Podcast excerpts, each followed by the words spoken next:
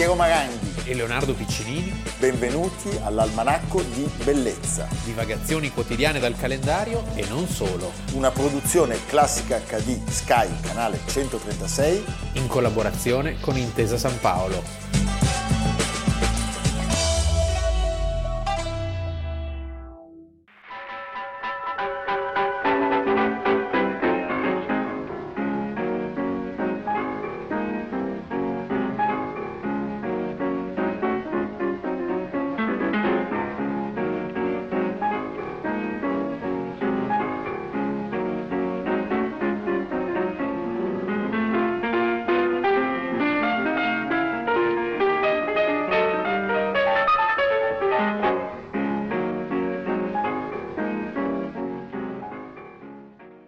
Almanacco di bellezza 27 gennaio Piero Maranghi. Leonardo Piccinini.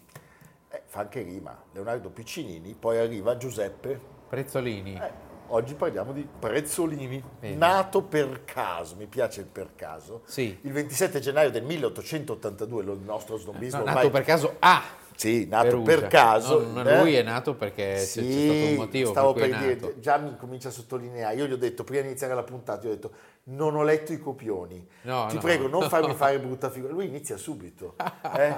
Però ti posso dire il Ecco. trapelo. Tu sai cos'è il trapelo? What is Trapelo? Eh, vedi allora, eh?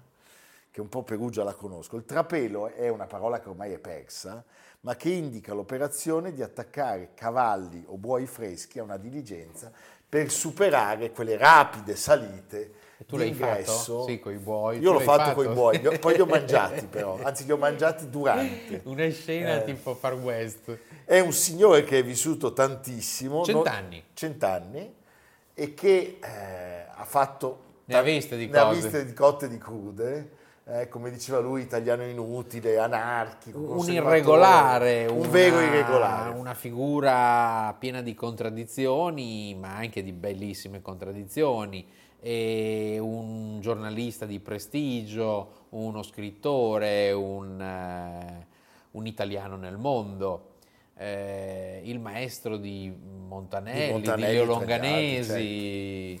Pensate che il 14 gennaio del 1982 viene ricevuto al Quirinale da un altro vecchietto che però aveva 15 anni in meno di lui, Sì. Sandro Pertini, per la penna d'oro. Quando Pertini gli chiede ma perché non torna a vivere in Italia, non è vero? Gli dice così. Lui risiede a Lugano dal 1968, lui risponde, stia tranquillo Presidente, io in Italia ci vengo tutti i giovedì a comprare la verdura, eh, hai capito? E poi aggiunge, piuttosto venga lei a farmi visita in Svizzera, visto che è anche più giovane di me, di 15 anni. Sì, come dire, sì, era un bel brontolone. Sì, sai, in famiglia lo chiamavano Tormento, Sì. eh? Eh, carattere bestiale, figlio Figlio di una famiglia senese, Senese. nasce a Perugia perché il padre era prefetto e quindi quello era il luogo in cui si trovava in quel momento. A nove anni frequenta già la seconda ginnasio con un ottimo rendimento scolastico. eh, Anche se non è tipo da scuola, sì, perché lui abbandona, abbandona, abbandona il liceo a 16 anni e prosegue da autodidatta. Sì. E- Anche perché lui è molto appassionato, la cultura gli piace. È uno che ha le idee chiare, È o perlomeno pensa di averle chiare, poi Sì. insomma le cambierà. Però le cambierà più, des- volte. più volte. Il suo desiderio di perfezione lo spinge anche a delle terribili crisi depressive. A un certo punto c'è proprio una concreta eh, idea e dei riferimenti molto chiari al suicidio. E poi però, conoscendo un giovane fiorentino... Di cui abbiamo parlato, cui abbiamo parlato, Giovanni Papini, Giovanni Papini, che era molto irrequieto anche lui. Mamma mia. Poi sai, tutti questi nomi, Prezzolini, Papini, poi Pavoli- Soffici. Pavolini, questa è un'altra Sì. storia. No, E no? No, questo non volevo dirlo, però un po' lo penso. Eh? Finiscono Con la male. P-ini sono tutti pericolosi, Sì. no, non è vero. Con questo spericolato suo compagno di avventure, con Giovanni Papini, fonda a Firenze, perché Firenze diventa la città in cui eh, si trasferisce, è una Firenze piena di tensioni, piena di energie, è una Firenze molto diversa da quella dei decenni successivi, è la Firenze di cui abbiamo parlato eh, qualche puntata fa, erede della tradizione del circolo Viesseux, dei macchiaioli, delle giube rosse, dei grandi cenacoli intellettuali. E per certi aspetti quella Firenze sarà resistente al fascismo. Certo, non c'è dubbio. Eh, tra l'altro tu sai che l'attuale ministro della cultura, Gennaro San Giuliano, ha come mito Giuseppe Prezzolini, è proprio uno dei suoi miti, ah, e nel 2007 ha scritto una biografia di Prezzolini dal titolo L'anarchico conservatore. Che cosa lo lega a Papini? Essere un autodidatta e una sconfinata fiducia nel proprio genio. Eh? E una, diciamo, avversione per il sistema di potere. Sempre. Ecco, è un mondo di intellettuali, di giovani nazionalisti, è lo stesso mondo, anche se non c'è una tangenza a quello dei futuristi, è il mondo degli interventisti, è il mondo di chi poi andrà in guerra, chi vorrà la guerra. Pensate, è il mondo di D'Annunzio. Di eh. D'Annunzio, certo, di Marinetti. Sì. E insieme loro scrivono sulla rivista filosofica Leonardo con due pseudonimi stupendi, perché lui è Giuliano il sofista e Papini invece si firma Gianfalco. Gianfalco.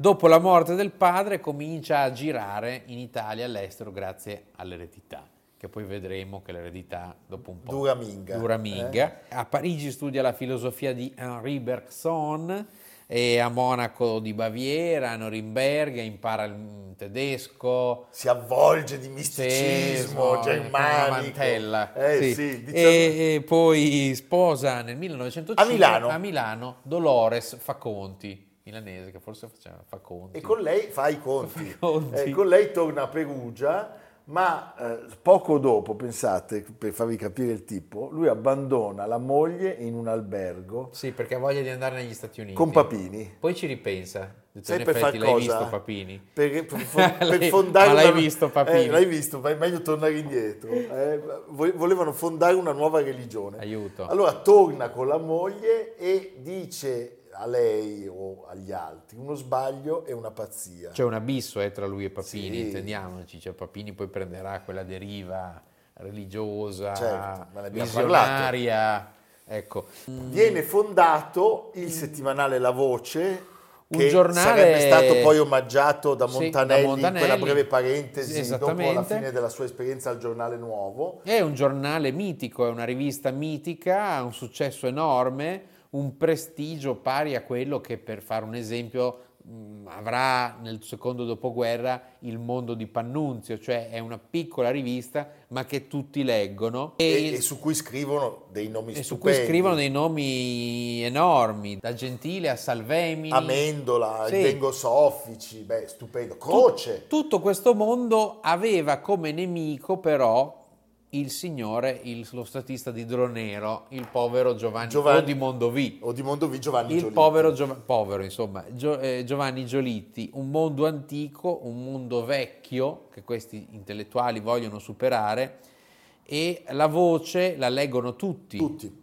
Da destra a sinistra, eh, intendiamoci. Cioè, tra i lettori della Gramsci. voce c'erano Gramsci e Togliatti, ma c'erano anche Grandi e Mussolini, c'era Papa Montini giovane, c'era Gobetti, Gronchi, Parri e sappiamo che è quello il momento in cui Mussolini diventa amico di Sì. Prezzolini. Ecco, poi mh, abbiamo citato Togliatti. Togliatti negli anni 50, nel dopoguerra, avrebbe fatto autocritica su questa avversione a Giolitti. E l'avversione a Giolitti è come l'avversione ai vecchi democristiani, Poi no? dopo ci siamo accorti. Ecco, Quando Papini e Soffici aderiscono al futurismo, lui lo definisce ciarlatanismo anarchicheggiante la rivista va in crisi, lui Sì. si arruola come volontario e combatte. perché era stato esonerato dal servizio militare, ma appunto c'è una voglia di menare le mani pazzesca. Perché c'è D'Annunzio, ma c'è anche Amendola, eh, c'è Corradini, nazionalisti e imperialisti, ma Prezzolini per esempio è un interventista democratico, anti-imperialista e antinazionalista, che addirittura si attira l'odio dei nazionalisti perché mentre l'Italia si prepara ad entrare in guerra scrive un opuscolo in cui nega assolutamente che l'Italia possa avere la Dalmazia. Mentre chiede che l'Italia possa avere Fiume, però garantendo la massima autonomia, libertà e rispetto per gli slavi. Sogna una possibile alleanza dell'Italia distrutta l'Austria con il- eh, uno Stato jugoslavo, quindi è tutto l'opposto di quello che sarà poi il Sì, ma nazionalismo questa è come fascista. tutta una corrente, sono ancora tutti insieme. Dopo la guerra, in realtà, come dire, sono tutti insieme ma con idee diverse cambieranno. degli obiettivi della guerra Certo. e poi la guerra eh, li unirà nel comune senso del dovere della patria, poi Caporetto soprattutto, ma subito dopo la guerra questi si separeranno Certo. definitivamente. Prezzolini è importante perché è il primo collaboratore, il più assiduo collaboratore del giornale che fonda Mussolini dopo essere stato espulso dal Partito Socialista, il Popolo d'Italia. E, quest- e la loro amicizia viene considerata una delle punte più avanzate dell'interventismo democratico rivoluzionario. Ma questa amicizia finisce con la guerra.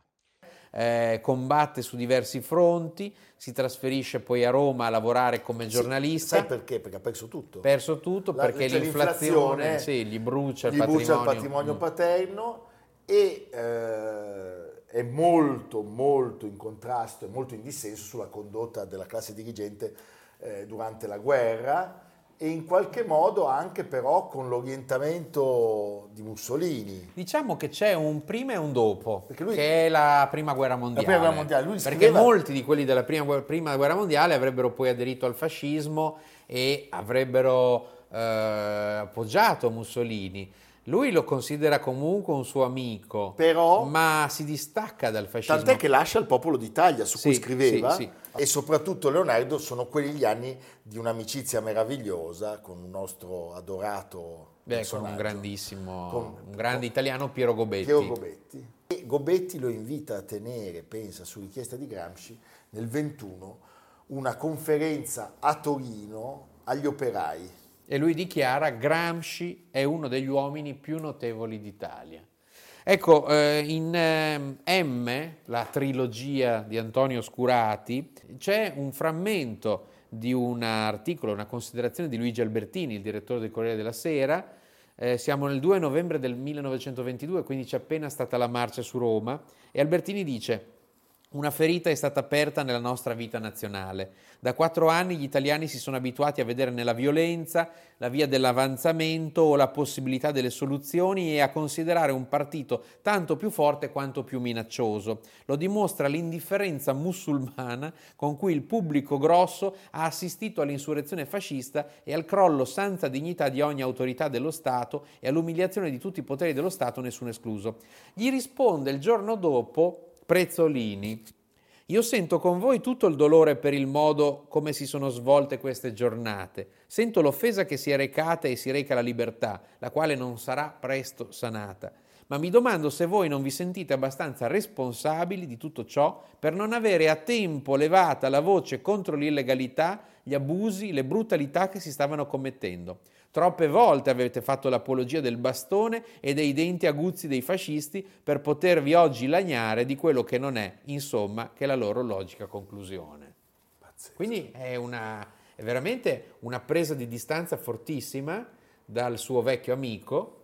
Certo, tant'è che pensate, lui è molto diffidente soprattutto verso le violenze del fascismo e eh, la sua però libertà lo rende difficile da decifrare, Sì. perché lui- sono gli anni in cui lui pubblica per esempio le biografie insieme di Mussolini e di Amendola, Certo. quindi del più grande oppositore liberale al pensiero eh, e al fascismo, quindi è amico di Lui è un Mussolini. conservatore, diciamo, ordinato. Sì, sì. Non vuole... mm, Tant'è che a un certo punto lui deve lasciare E va negli. Stati Uniti. Va prima a Parigi e poi negli Stati Uniti. A Parigi, tra l'altro, nella sua vita di Machiavelli, Sì, la vita di Machiavelli è una grande j'accuse, anche molto brontolone, diciamo, paragona gli intellettuali del cosiddetto Rinascimento, lui dice che si vendevano in realtà al primo sovrano che passava di lì, agli intellettuali di oggi e quindi lui traccia una sorta di ritratto dell'italiano come sempre uno che si vendeva al, Al miglior al migliore e, so- e poi dice anche che il nostro rinascimento è un alibi per eh, giustificare in realtà la mancata unità d'Italia. Noi parliamo tanto di rinascimento, di grandezza d'Italia, ma non dimentichiamoci che eravamo divisi e alla mercé del primo grande super stato straniero che ci invadeva. Francia o Spagna. Sì. Senti Leonardo, e poi va a Columbia, questo ci piace ricordarlo, continuando quella splendida tradizione iniziata da Lorenzo da Ponte Sì. di, di- di- di narrazione, eh, della nostra splendida cultura agli italoamericani che l'hanno dimenticata e agli americani che la vogliano conoscere. Lui insegna letteratura italiana Sì. alla Columbia. Naturalmente i fascisti dicono che è un antifascista e gli americani o i liberali dicono, sospettano che lui sia in realtà un fascista e c'è una Come diceva campagna, Salvemini. come diceva Salvemini, esattamente. E c'è poi un libro che ha un, un inaspettato successo negli Stati Uniti che è Spaghetti Dinner. Quindi di temi molto leggeri. Prende la cittadinanza statunitense e dopo la morte della moglie si risposa. 1962 Gioconda Savini eh, lascia gli Stati Uniti per trasferirsi a Vietri sul mare e a Salerno. in un tempo molto rapido è la sua permanenza italiana perché poi già nel 68 si trasferisce in Svizzera, scrive per il Borghese, per il, Il Tempo, Borghese, per il resto del Carlino, quindi diciamo l'orientamento è molto netto, Eh, però è un personaggio ehm, difficilmente classificabile appunto perché ha queste libertà eh, nell'analizzare la storia e la società. Sì, certo. E poi è lui l'autore del manifesto dei conservatori, Sì. eh, nella speranza di promuovere una destra conservatrice. eh, e per non saperne leggere né scrivere si trasferisce in Svizzera, sì, a Lugano. va a Lugano eh, perché il conformismo non vorrei perdere di nuovo il patrimonio paterno. dove si spegne il 14 luglio del 1982. Le sue ultime parole all'allieva preferita, suor Margherita Marchione, sono Parecchi si aspettano che mi dichiari credente, non mi sento di poterlo fare. Oggi avrebbe compiuto 141 anni perché era nato il 27 gennaio del 1882 a Perugia. Molti degli emigrati erano gente che aveva dei conti da regolare con la giustizia nel proprio paese. Non soltanto Quindi- in Italia. Non soltanto in Italia. E insieme agli emigrati politici, agli emigrati per ragioni religiose, i, i protestanti, è vero che primi fondarono le colonie americane, una gran parte di loro era di gente che veniva alla, alla cerca della fortuna e che trovava delle regioni selvagge dove non esisteva giustizia, dove la giustizia bisognava farsela da sé. E in questo ambiente E in arrivarono ambiente i arrivarono- nostri italiani. Arrivarono questi siciliani, siciliani, perché quelli della New Orleans erano tutti siciliani. E tu una volta mi pare che hai detto che Ho detto che quelli che non sono diventati matti o delinquenti erano degli eroi. La vita dell'immigrato nei primi anni, abbandonato dal, dal governo italiano e, e senza la protezione del governo americano, eh, fu tremenda. La vita fu un filtro, un filtro che lasciò passare soltanto quelli di pelle molto dura, molto resistente.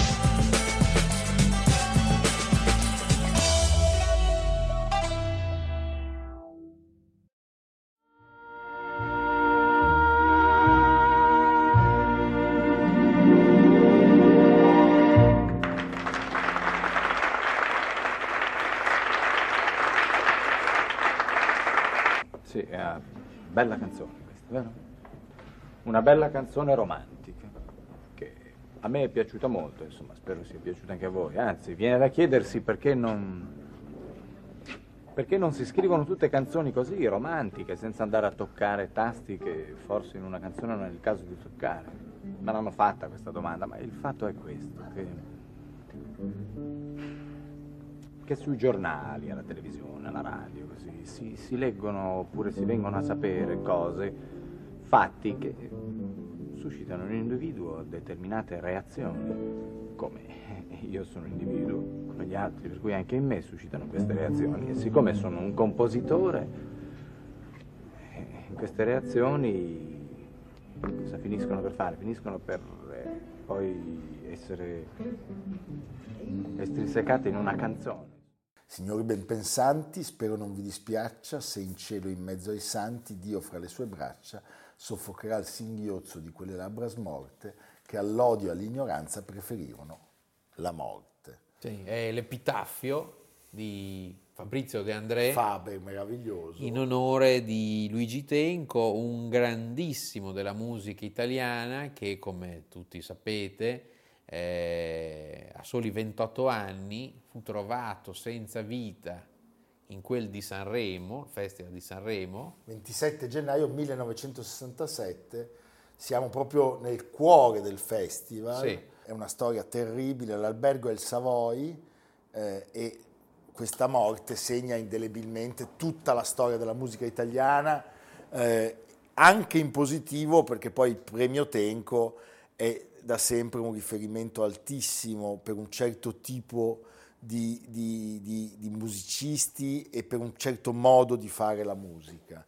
Tenco è, è sempre un, un, nome che scuote sia i colleghi che l'hanno conosciuto, che ne portano ancora le testimonianze, sia il pubblico. Anche perché non c'è la certezza su questo gesto. Chiaramente molti optano per il suicidio, però è avvolto da un mistero che, che ancora ci, ci, insomma, ci colpisce e, e poi ha, ha, troncato la vita di quello che sicuramente sarebbe stato uno dei grandi. Sì, un numero uno, sì. indubbiamente. Lui, pensate, era nato nel 1938 in provincia di Alessandria, a Cassine, non lo diresti? Sì, figlio della relazione extraconiugale della mamma, che aveva un bel nome. Teresa. Cognome? Zoccola. Ecco. Ecco, vabbè, ma adesso scusa, ma sei veramente un mascalzone. Perché nome, si nome. era separata dal marito e faceva la cameriera presso una famiglia di notabili molto benestante di Torino. La famiglia Micca. Il neonato prende comunque il cognome del marito, della madre. Sì, Giuseppe Tenco, eh, che però muore prima che lui veda la luce. Eh, quindi insomma un'infanzia sofferta. Lui lo scoprirà solo anni più tardi e questa notizia l'avrebbe sconvolto e avrebbe creato l'allontanamento tra lui e i nonni, perché i nonni erano ancora ignari del fatto. Povero lui. Povero lui eh, loro si trasferiscono in Liguria, dove se no? Nella patria della musica. A Genova e con un altro fratello che si chiama Valentino. Lui frequenta le scuole, riesce a ottenere la maturità scientifica e la madre ha per questo ragazzo grandissimi progetti e a un certo punto lo affida a una maestra privata per impartire delle ripetizioni, Sandra Novelli, e sarà proprio lei. Lei lo introduce al pianoforte. Lei lo introduce al pianoforte. Eh, Tenco scopre una passione inaspettata e anche un'attitudine che è naturale. Eh, suona come autodidatta anche chitarra, clarinetto, clarinetto, sassofono. Lui è stato un grandissimo sassofonista eh, però in famiglia vorrebbero che si occupasse di cose più serie, più, un più gran concrete, classico. Eh. Non, fa, non, fa, la musica. Non fa la musica. 1956, per assecondare il desiderio della madre, lui si iscrive a un corso di laurea in ingegneria elettrotecnica, poi scienze politiche, ma a un certo punto è evidente che non è quello il suo mondo, lui abbandona definitivamente gli studi. Anche perché le tentazioni della cosiddetta scuola genovese sono tantissime. Sono tantissime perché i nomi sono quelli che voi tutti conoscete, Fabrizio De André, Bruno Lauzi, Gino Paoli, Umberto Bindi, Giorgio Calabrese, i fratelli Gianfranco e Giampiero Reverberi. E alla Beppe fine Grillo era troppo piccolo. Era troppo piccolo per fortuna. Alla fine degli anni 50 viene a Milano e lavora, pensate, come musicista turnista per un'etichetta discografica. Nel 59 riesce a ottenere il suo primo contratto eh, come cantante con la Dischi Ricordi, quindi c'è sempre quel geniaccio di Nanni Ricordi. Tutto passa da ricordi. Tutto passa da ricordi e incide un disco con quattro brani. Che adesso Piero ci canta. Mai, giurami tu, mi chiedi solo amore e poi senza parole. E la sua carriera prende il volo. 1962 passa dal cinema. Sì. La Cuccagna, la Luciano, Luciano Salce, Salce, soggetto di Alberto Bevilacqua e Goffredo Parise, sceneggiatore e Luciano Vincenzoni. No, vabbè, musica di Ennio Morricone, oltre alle canzoni di Luigi Tenco. C'è la canzone composta da De André che lui canta, la ballata dell'eroe, e nello stesso anno arriva il primo 33 giri che contiene dei successi molto importanti, Mi sono innamorato di te e Angela, ma anche Cara Maestra che non viene ammesso all'ascolto della commissione per la censura. Sì, lui avrà dei problemi. Avrà dei problemi, lui non potrà partecipare alle trasmissioni di quella RAI molto bacchettona per due anni. Starò qui con te, vuoi? Io parto. Allora vedi, non mi resta che una cosa, una cosa sola da fare. E va bene, moriremo insieme. Ci hanno spinto alla disperazione e vedranno. Ma sì, certamente. Moriremo protestando contro la società. Certo, perché tutti sappiano.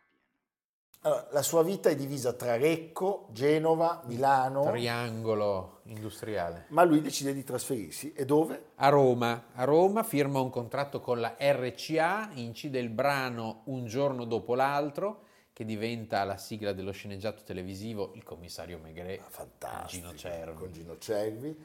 E conosce... E poi la grande storia d'amore. meravigliosa storia d'amore con quella donna splendida Sì. Dalida che però prima di seppellirsi lei li ha seppelliti tutti perché lui è il primo di tre che si tolgono la vita. E l'abbiamo raccontato. sì. Prima che lo faccia lei inizia questa relazione che è una relazione sentimentale e professionale e insieme arrivano alla canzone Ciao, amore, ciao Sì. E al Festival di Sanremo. Voi sapete il periodo in cui si andava in coppia, si, si La canta- canzone aveva un altro titolo, Inizialmente doveva... perché era antimilitarista. La vidi tornare. Sì, E però era troppo antimilitarista. sì, era troppo. E quindi è diventato ciao amore, Ciao, ciao. amore, ciao. Beh, diciamo che lui aveva già dato due anni di, di, di, di Eh sì, inibizione alla RAI. Il testo è una, è, una, è, una, è una canzone d'amore sul dramma dell'Italia contadina che si deve urbanizzare, quindi sarebbe piaciuto molto a Pasolini. E il brano non viene per niente apprezzato dalla giuria, dalle giurie, e non viene ammesso alla serata finale, gettando Tenco in uno sconforto assoluto. Oggi possiamo sentire tra l'altro la registrazione del 26 gennaio. Grazie all'archivio radio perché i Nastri nastri Rai- Rai, sono andati dispersi. E E- poi si arriva alla morte, che è questo mistero. Eh, I primi a rinvenire il cadavere sono il suo amico Lucio Dalla e successivamente la stessa Dalida. La tesi ufficiale rimane quella del suicidio, Anche la famiglia ha abbracciato questa Sì. tesi, ricordiamolo. però Eh, lo sparo nessuno l'ha sentito. Però può anche succedere. C'è un foro di proiettili alla testa, eh, viene trovato anche un biglietto scritto a mano con la sua grafia e con questo testo. Io ho voluto bene al pubblico italiano, gli ho dedicato inutilmente cinque anni della mia vita. Faccio questo non perché sono stanco della vita, tutt'altro, ma come atto di protesta contro un pubblico che manda io, tu e le rose in finale e ad una commissione che seleziona la rivoluzione. Spero che serva a chiarire le idee a qualcuno. Mamma mia, ciao Luigi. Tra i dubbi di questa morte terribile rimane la certezza di un valore musicale Il lascito, il lascito di opere d'arte. enorme, enorme. Luigi Tenco lo ascoltiamo ancora una volta. Quando il mio amore tornerà da me nel cielo una stella brillerà s'è spenta da quando il mio sogno è svanito da quando il mio amore fuggì da me.